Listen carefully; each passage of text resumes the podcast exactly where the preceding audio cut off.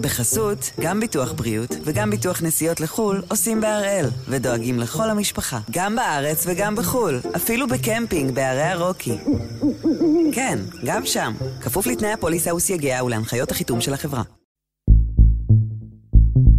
היום יום רביעי, 2 באוגוסט, ואנחנו אחד ביום, מבית N12.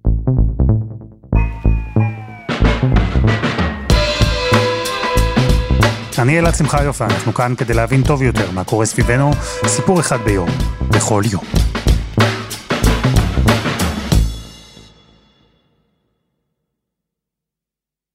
אומרים שלפעמים גם המובן מאליו מוטב שייאמר. אז הנה, אני אומר, אנחנו, אחד ביום, עובדים של N12. אנחנו עיתונאים בחברת החדשות שמשדרת ופועלת בערוץ 12, קשת. והסיבה שאני פותח בגילוי הנאות הזה, הוא כי הפעם אנחנו עוסקים כאן בתקשורת, ליתר דיוק בחוק התקשורת שהציג השר שלמה קרעי, שדיבר על רפורמה מקיפה בכל מה שקשור לנושא השידורים. במצב הנוכחי נוצר עיוות שבו מיעוט רעשני נשמע כאילו הוא הרוב, ואילו הרוב קולו נדם. הרגולציה העודפת שנוצרה אז בתחום השידורים בנתה כאן קרטל של יצרני תקשורת, שהעדפות הציבור ומגוון הדעות בו לא כל כך מעניינות אותו. הרגולציה הזו... קשת, יחד עם רשת ותאגיד השידור הישראלי, מושפעות באופן ישיר מהחוק הזה. הן הוציאו הודעה משותפת וחריגה שמותחת עליו ביקורת. יש כמובן שחקניות אחרות בשוק שגם יושפעו ממנו, אבל הן דווקא בירכו עליו. ערוץ 14 למשל. ואחרי שהמובן מאליו הזה נאמר והגילוי הנאות שלנו נמסר, ננסה לשים את כל אלו בצד ולהבין. מה בעצם התוכנית של הממשלה? מה בעצם התוכנית של שר התקשורת עבור ערוצי הטלוויזיה וחברות החדשות בישראל?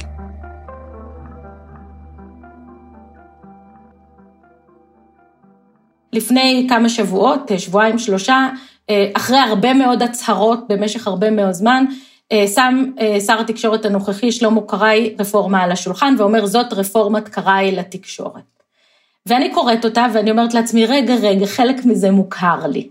ואז אני עושה משהו שהוא מאוד חמוד, וזה למזג שני מסמכי וורד, לא כזה מסובך בעולם הבינה המלאכותית, ואני רואה פשוט איזה תיקונים הכניסו אנשיו של קראי על גבי הרפורמה של יועז הנדל.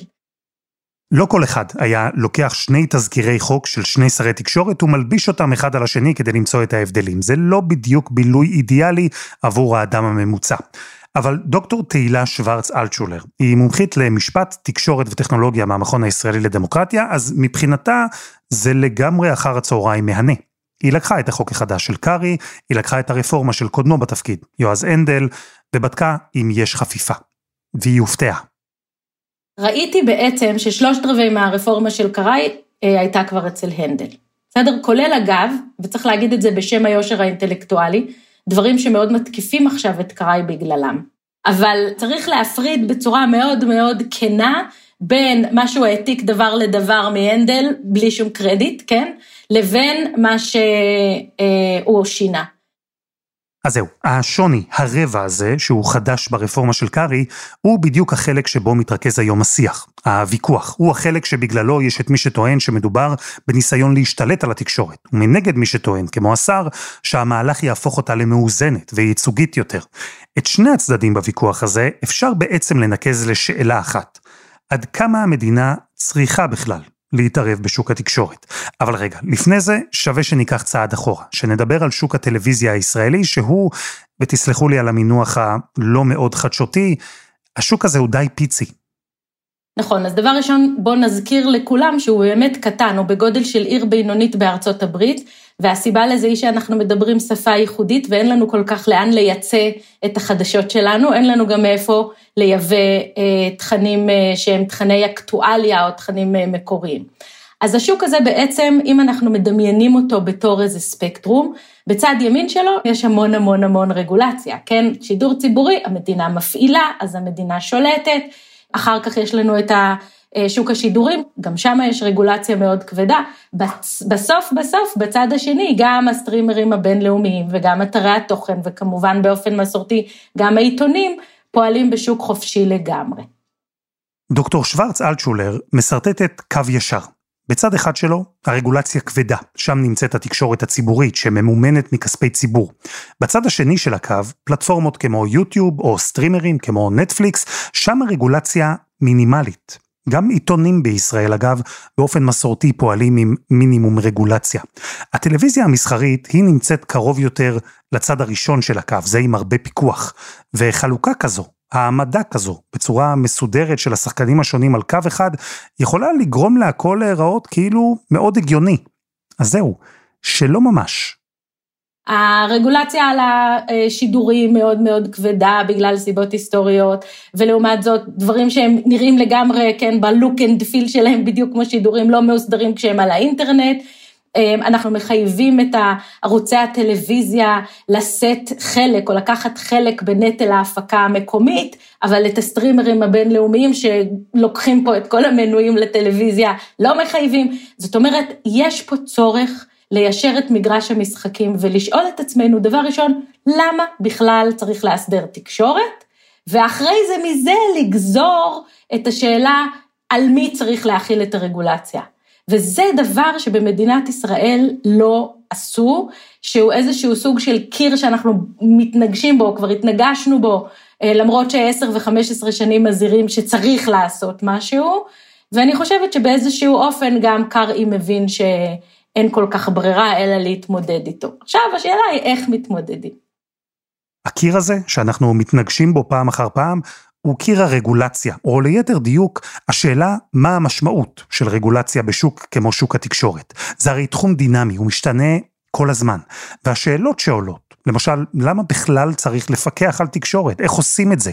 עד כמה צריך להתערב בתכני חדשות, או בהפקה של דרמות, או תוכניות ריאליטי? כל הדילמות האלה, וגם אחרות, עולות כבר שנים. אבל ברקע שלהן, הרגולציה נשארת קבועה. והיא שם למעשה מהיום הראשון. עוד מהיום שבו היה רק את הערוץ הראשון, ערוץ ציבורי. התפיסה הייתה שהמדינה היא זאת שצריכה לספק את שירותי הטלוויזיה והרדיו, ולכן היא גם זאת ששולטת בהם. אחר כך, בשנות ה-90 של המאה ה-20, בעצם התחילו גם הטלוויזיה הרב-הערוצית, שהביאה כל מיני ערוצים ותכנים אה, לקהל, אתם זוכרים, היה פעם תבל וזהב וכל מיני כאלה ש... כשהייתי ילדה, ואחר כך באמת, ב, ב, לקראת תחילת שנות האלפיים, התחילה הטלוויזיה המסחרית בישראל, אה, כלומר, מה שהיה אז ערוץ 2. ועם ההצטרפות של ערוץ 2, ערוץ מסחרי ופרטי, התפיסה של המדינה לגבי רגולציה המשיכה, אבל אחרת. היה צריך מנגנון חדש שיפקח על התקשורת החדשה. אוקיי, okay, אז אז באמת הוקמה הרשות השנייה לטלוויזיה ורדיו, אמ, שהתפקיד שלה היה לפקח על הערוצים המסחרים, ומאוחר יותר היא גם הפכה להיות הרגולטור של הרדיו האזורי. השיטה שבה בעצם נעשה הפיקוח הייתה שיטה של זיכיונות, כן? אה, גוף מסוים שרוצה לקבל זכות לשדר אמ, ערוץ טלוויזיה, צריך לקבל זיכיון לערוץ וצריך לקבל רישיון להקים גם חברת חדשות. זאת אומרת, מדובר כל הזמן על משטר כפול, גם של לקבל זיכיון לערוץ ולקבל רישיון לחברת החדשות.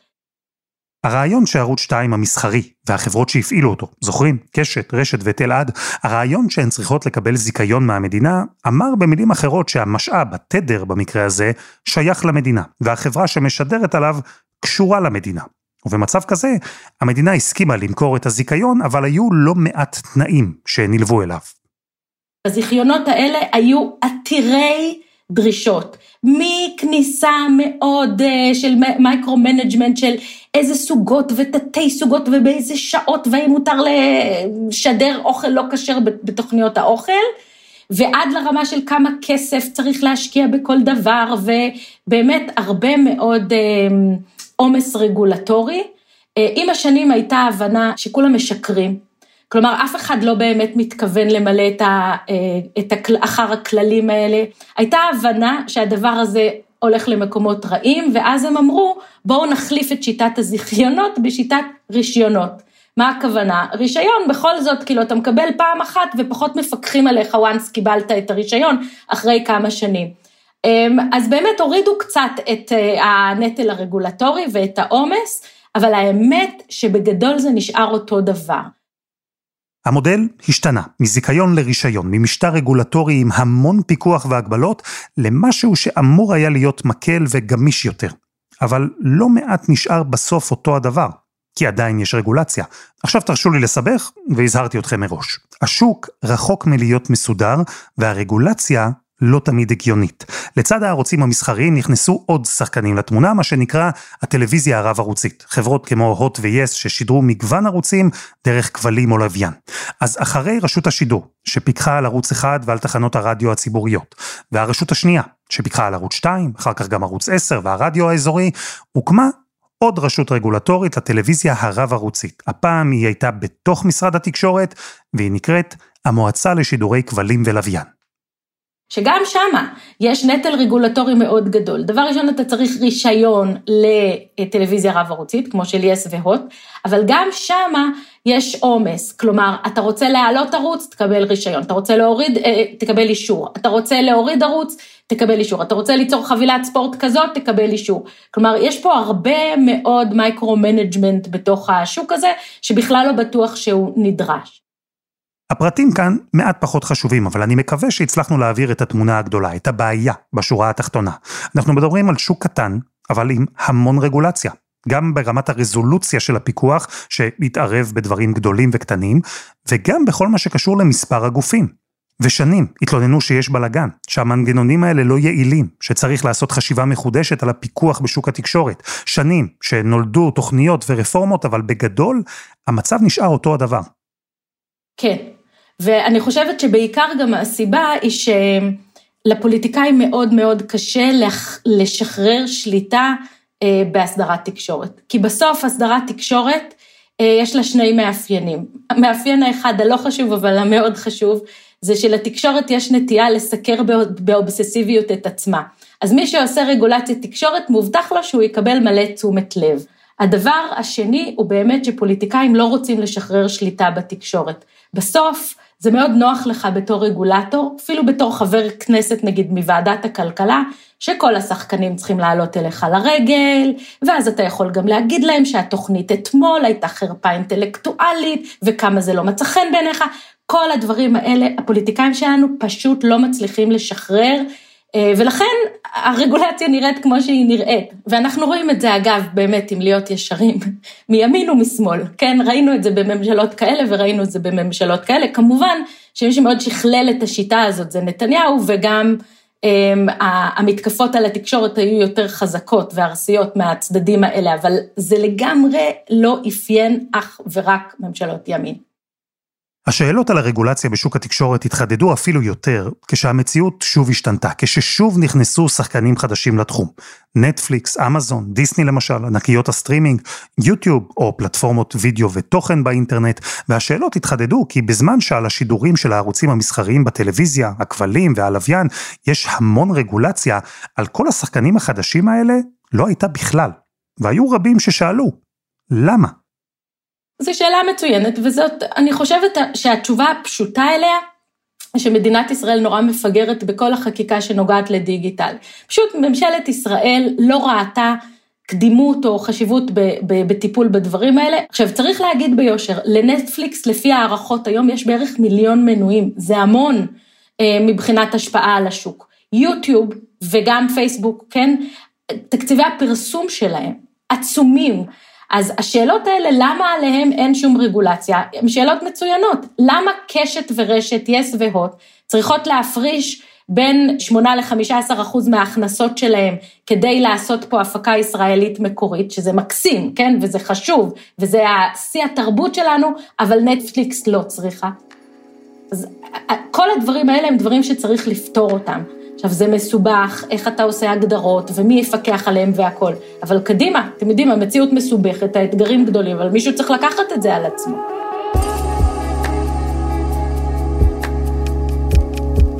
חסות אחת, וממש מיד חוזרים.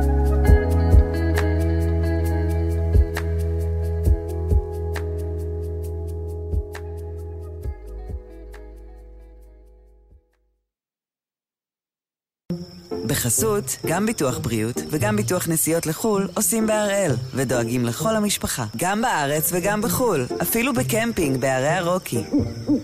כן, גם שם, כפוף לתנאי הפוליסה וסייגיה ולהנחיות החיתום של החברה. אנחנו עם חוק התקשורת החדש של השר שלמה קרעי, וזה המקום אולי לומר שרגולציה היא ממש לא הנושא היחיד שמדברים עליו בשנים האחרונות כשמדברים על התקשורת. היו ויש טענות לחוסר איזון, לחוסר גיוון, למבנה השוק, יש המון דברים שמדברים עליהם. אבל בכל מה שקשור לרפורמות ולחקיקה, הדבר המרכזי שפוליטיקאים יכולים לעשות זו רגולציה, זה פיקוח, להדק או לשחרר אותו. ודרך הרגולציה הם יכולים לנסות ולשנות את האופי של התקשורת הישראלית. אז לאורך השנים, שרי התקשורת עסקו בדיוק בזה, ברגולציה.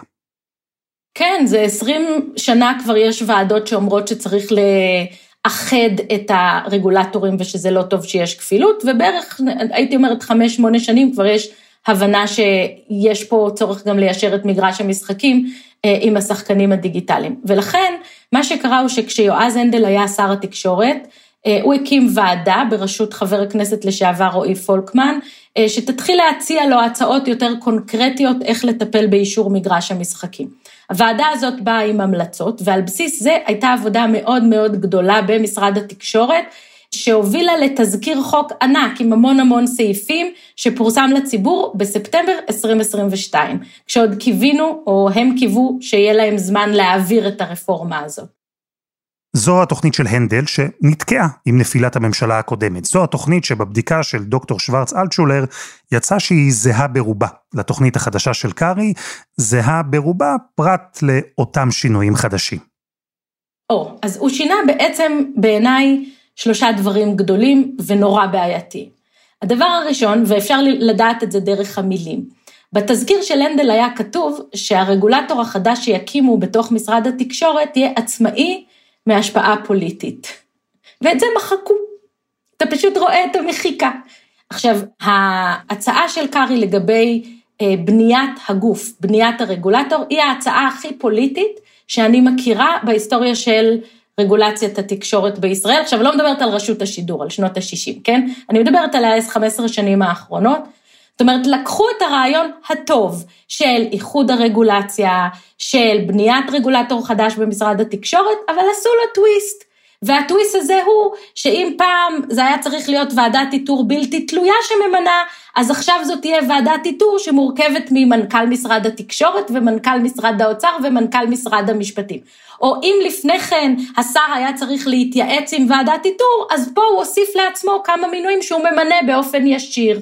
או אם למשל אמ, אותה ועדה מקצועית הייתה אמורה לקבוע גם מי, ימנה, גם מי יהיה היושב אמ, ראש וגם יהיו חברי המועצה, אז פה הוא יצר לעצמו הליך מינוי נפרד ליושב ראש והליך מינוי נפרד, אתה, אתה מבין את הרעיון. זאת אומרת, תמיד המתח הזה בין מי ממנה לבין איך ייראה הגוף היה קיים ברגולציית תקשורת, הוא קיים בכל רגולציה, כן? אבל פה לקחו איזשהו מודל ופשוט הלכו איתו עוד הצידה, כן? או הלכו איתו בצורה טיפה יותר קיצונית. והם אומרים את זה בצורה הכי אמיתית, אנחנו רוצים שהמועצה תפעל באופן עצמאי, אבל אנחנו לא רוצים שהיא תהיה עצמאית, או, שיהיה, או, או שהמינוי שלה יהיה עצמאי. זו דרך אחת לשנות אופי של שוק, דרך המנגנון שמפקח עליו, וההפיכה של המנגנון הזה לעצמאי יותר, או להפך, תלוי יותר בפוליטיקאים. יש עוד דרכים, וגם אותן רואים בתוכנית של קארי, למשל, להוריד רגולציה. הסיפור השני אה, הוא קצת יותר מעניין, אה, והוא בעצם נוגע באמת להתערבות בעולם החדשות, אה, שהיא בעצם המעורבות הכי פוליטית שיש. אומר קארי את הדבר הבא, אני רוצה שתהיה תחרות בשוק ושהקהל יצביע בשלט. לא צריך יותר רגולציה על החדשות, אנשים יצביעו בשלט. אני לא, אני שר התקשורת הראשון שמסיר אה, הסדרה, שמסיר רגולציה, שמסיר חסמים. אני חושב שהיום... כשעושים התקשורת... רגולציה על טלוויזיה, אפשר לשאול למה עושים אותה. ולמה עושים אותה, אפשר להגיד, לבוא עם שתי תשובות. תשובה אחת זה להגיד, מספיק שתהיה תחרות בשוק הזה. והתשובה השנייה היא להגיד, כדי להבטיח מינימום של איכות של התכנים. ואומר קרעי, ואם שאלת מה עוד הוא מחק מהתזכיר שלו, הוא מחק את התכלית של איכות או הבטחה של איכות בחדשות. הוא אומר, לא מעניין אותי האיכות בחדשות, שיהיה שוק חופשי ושכל אחד יבחר. אז אומר אה, קרעי, לא צריך יותר רישיונות להקים חברות חדשות, שזה מה שצריך היום, לא צריך דירקטורים מטעם הציבור ולא צריך מינימום של השקעה ולא צריך אתיקה ולא לא מעניין אותי כל זה. אני רוצה אבל שהם יחויבו להירשם. וזה לא סתם שיהיה חייב להירשם, אסור לו להתחיל לשדר חדשות לפני שהוא נרשם. והמועצה שלי תחליט אם מותר לו להירשם או לא. אז בעצם קורה פה איזה משחק מאוד מאוד מלוכלך בעיניי. כי אם באמת קראי חושב שמה שצריך לטפל בו בשוק הטלוויזיה זה אך ורק תחרות, תסגור את רגולציית הטלוויזיה, ושהרשות לתחרות תטפל בזה, כמו שהיא מטפלת בבמבה, ובנעליים, ובאוכל, ובכל הליקויי תחרות האחרים.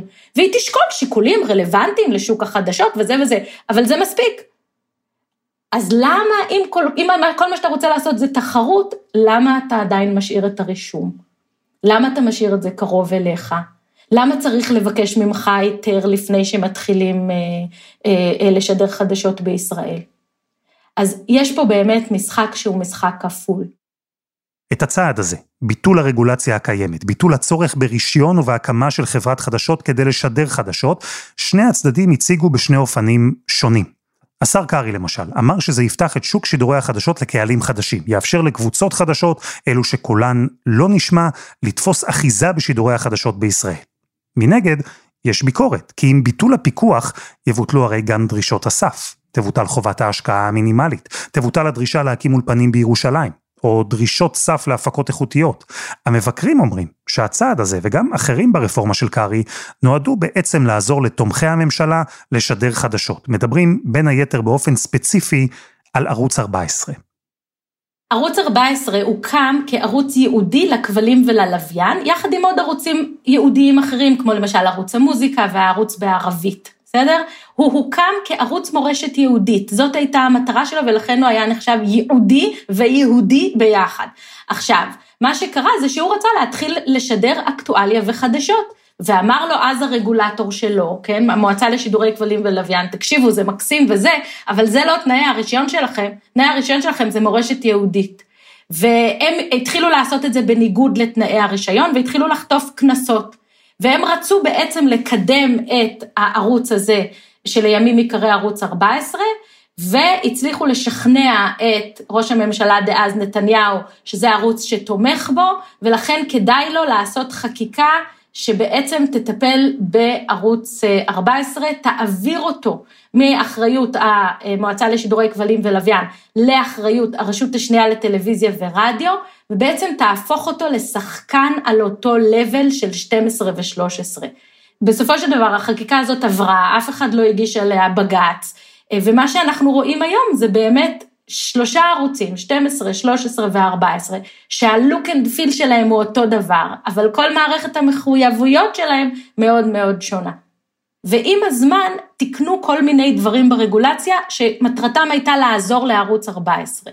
למשל, לתת לו את האפיק של 14, כאילו הוא מתחרה על בסיס שווה עם 12 ו-13, אבל מצד שני, לא לחייב אותו להקים חברת חדשות, כמו שיש ל-12 ו-13. מצד אחד להגיד, חייבים לשים אותו על עידן פלוס, כמו את כל הערוצים הפתוחים האחרים, ומצד שני, מחקו לו עכשיו את כל החובות שלו לעידן פלוס בתיקון חקיקה אה, מהיר. זאת אומרת, ערוץ 14 נראה, יש לו look and feel, כאילו הוא נמצא על אותו בסיס כמו 12 ו-13, אבל זאת אחיזת עיניים. בעצם פטרו אותו מהרבה מאוד חובות. אנחנו לא רואים אה, אה, בערוץ, בערוצים 11, 12 ו-13 כמעט שום קול שמייצג 64 מנדטים בממשלה. אז אם יש עיתונאים שתופסים עמדה לצד אחד, צריך שיהיו עיתונאים שיתפסו עמדה לצד שני. ונגיד ערוץ 14 לצורך העניין, שאומרים את דעתם. ערוץ 14, ערוץ מעולה, ערוץ טוב, שנותן קול חדש. נותן קול, קול שונה. עכשיו, התזכיר הנוכחי לא מתייחס באופן ספציפי לערוץ 14, אבל הוא כמובן מאוד יעזור לו. כי מה יכול היה להיות אם היה עובר התזכיר של הנדל? ערוץ 14 באיזשהו שלב היה צריך להקים חברת חדשות, ולהוציא 80-90 מיליון שקל בשנה על מהדורות חדשות, כן? והם לא רצו לעשות את זה, אז ככה יצא מצב מאוד נוח, שאף אחד לא צריך להקים כבר חברת חדשות. או למשל, הם קבעו כללים מאיזה level של הכנסה אתה צריך לשאת בנטל של הפקות מקוריות, ואיכשהו זה יצא ככה שערוץ 14 כרגע לא נמצא בתוך, ה, בתוך המקום הזה. אז אני אומרת עוד פעם, אין התייחסות קונקרטית לערוץ 14, אבל ברור שהניסיון לעזור לו עדיין נמשך. כן, אבל צריך לומר שמול הביקורת הזו עולה טענה נגדית, שבמהלך השנים הממשלה עזרה גם לערוץ 10 בזמנו, שהיה בחובות עם פריסה של התשלומים והלוואות מצד המדינה. לגמרי, והתחלנו בזה, ב, ב, כשדיברנו על תחילת, ה, אה, על, על תחילת הרגולציה, אמרנו עשו הסכמים וחוזים רגולטוריים עם השחקנים, אף פעם אף אחד לא עמד בהר המחויבויות שהיה לו. בקיצור, הפער בין דמיון למציאות בשוק הזה היה נורא נורא גדול תמיד. ונכון, ועל המקום הזה, על הוואקום ועל השחיתות, או השחיתות הרכה הזאת, נכנס ערוץ 14, אין שאלה בכלל, כאילו, הוא לא הראשון שעושה את הדברים האלה. הצד השני הוא שזה באמת הקצין, כן? זה כאילו יותר קיצוני. אז ברור שמשהו ברגולציית הטלוויזיה שלנו צריך להשתנות. שאלה אם מה שיש פה באמת יעזור, ובעיניי לא. תראו, יש עוד הרבה תוכניות בתזכיר חוק התקשורת החדש של השר קרעי, זה מסמך ארוך, בין 134 עמודים. מדברים שם למשל על עיצוב מחדש של שלטי הטלוויזיה, שלא יכללו עוד כפתורים ייעודיים לערוצים ספציפיים. מדברים על שירות עידן פלוס, שיעבור לאפליקציה. מדברים על תשלום שיקבלו או לא יקבלו הערוצים המסחריים, תמורת שיתוף התכנים שלהם בשירותי הטלוויזיה הרב-ערוצית. יש המון נקודות. אבל יש שם, בתוכנית של קרעי, עוד שינוי גדול אחד שגרר הרבה ביקורת. זה השינוי השלישי ברשימה שהבאנו כאן, והוא נתוני הרייטינג. נכון. צריך לטפל ברייטינג, צריך לשכלל את המתודולוגיה של הרייטינג. ועדת המדרוג, שהיא היום גוף עצמאי שמורכב מהנציגי הערוצים והמפרסמים וזה וזה, צריך לרענן אותה. ואז מה אומר קרעי? הוא אומר, אני אחייב את בעלי הרישיונות להעביר אליי נתונים לגבי הצפייה. אלעד, אתה יודע מה זה נתונים לגבי הצפייה? המשמעות שלהם היא לדעת מה העמדה הפוליטית שלי. מה, אם אני צופה כל ערב בערוץ 14 או לא? עכשיו, יש פה בעיית פרטיות עצומה. משרד התקשורת בעצם אומר את הדבר הבא, אני הולך להיות זה שמודד ומנהל ומעבד את נתוני הרייטינג, כולם יהיו חייבים להעביר אליי נתונים על צפייה, אולי אפילו בזמן אמת, ואני אחליט מה אני עושה איתם, למי אני מעביר אותם, איך אני מאבד אותם אה, וכולי. אז יש פה בעיה משני כיוונים, גם שהם יוצרים לעצמם database מאוד מאוד רגיש, וגם מי ששולט בנתונים, שולט באיך מוציאים את הנתונים האלה לציבור, בסוף. אז זה למשל דבר גם שאם דיברנו על שלושה דברים מאוד בעייתיים ברפורמה הזאת, זה המינויים, זה הפיקוח על החדשות, וזה הסיפור של מדידת הרייטינג. פה באמת הסימנים של ה... פוליטיזציה מצד אחד, כשה... אה, ה, כאילו הסיסמאות הם העם יחליט ואנחנו נקדם תחרות, אבל בסוף זה לא מה שהם מבקשים לעשות.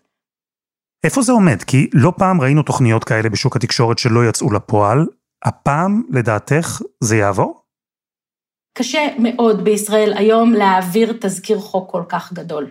זה דבר שייקח חודשים של עבודה, שצריך מישהו מאוד קומיטד ומחויב אליו, גם בכנסת, יושב ראש ועדת כלכלה, וגם בממשלה, שר. ולכן, נורא קשה להגיד, אתה יודע, במה הממשלה הזאת תהיה עסוקה במר... במושב החורף שלה. האם באמת נתניהו ישים את זה במרכז של מה שהוא רוצה להשיג? לפי מה שאנחנו רואים בימים האחרונים, בעיניי ספק גדול, אבל אתה יודע, קשה להגיד. ואם החוק הזה יעבור, בואי קחי אותי ליום שאחרי.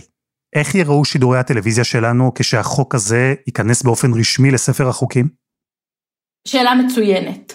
דבר ראשון, שום דבר לא נראה מאוד מהר. שוב, כי אין לנו המון שחקנים פה בתוך השוק הזה, כן? עד שאיזשהו שחקן יקרוס ייקח זמן, או עד שאיזשהו שחקן יתמזג עם שחקן אחר ייקח זמן, אה, וכולי. אבל מה שנראה מאוד מהר זה ירידה ברמה של החדשות. מפני שאם אין חובות להפיק משדרי חדשות אה, במינימום של כסף, שלאף אחד לא יהיו אשליות, התחרות לבדה לא תגרום לזה להיות ברמה גבוהה. ואנחנו רואים היום גם שיש הבדל ברמה, כן? לא באיכות, אבל באמת ברמה של ההפקה וכולי, בין ערוץ 14 לבין 12 ו-13 שמחויבות לשים המון כסף כל שנה על הדבר הזה. אמ, אז זה דבר אחד, אנחנו נראה ירידה ברמה של החדשות. האם נראה יותר תחרות בשוק? זאת שאלה מאוד קשה, ולדעתי התשובה עליה שלילית. וזה בגלל מה שדיברנו לפני כן, כי מדובר בשוק מאוד קטן, עם המון המון הגירה של תקציבים לדיגיטל. אה, מה שעוד נראה זה הרבה שערוריות או מיני שערוריות כאלה. שר התקשורת זימן אליו את זה ושר התקשורת זימן אליו את ההוא והמועצה אמרה שהיא תעשה שימוע לזה והיא תעשה שימוע להוא. כאילו הרבה רעש. שזה גם דבר שהוא מאוד רע ליחסים בין תקשורת לפוליטיקה. או בואו נגיד, הוא מאוד רע לאזרחים שצריכים להיות מושאי היחסים של בין תקשורת לפוליטיקה.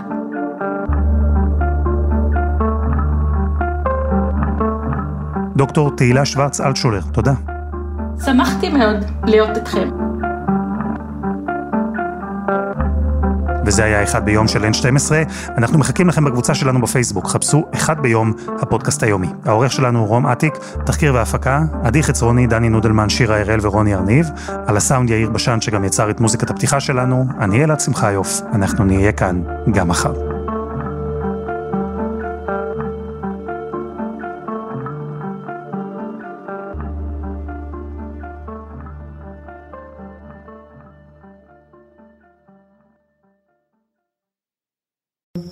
בחסות, גם ביטוח בריאות וגם ביטוח נסיעות לחו"ל עושים בהראל, ודואגים לכל המשפחה, גם בארץ וגם בחו"ל, אפילו בקמפינג בערי הרוקי. כן, גם שם, כפוף לתנאי הפוליסה וסייגיה ולהנחיות החיתום של החברה.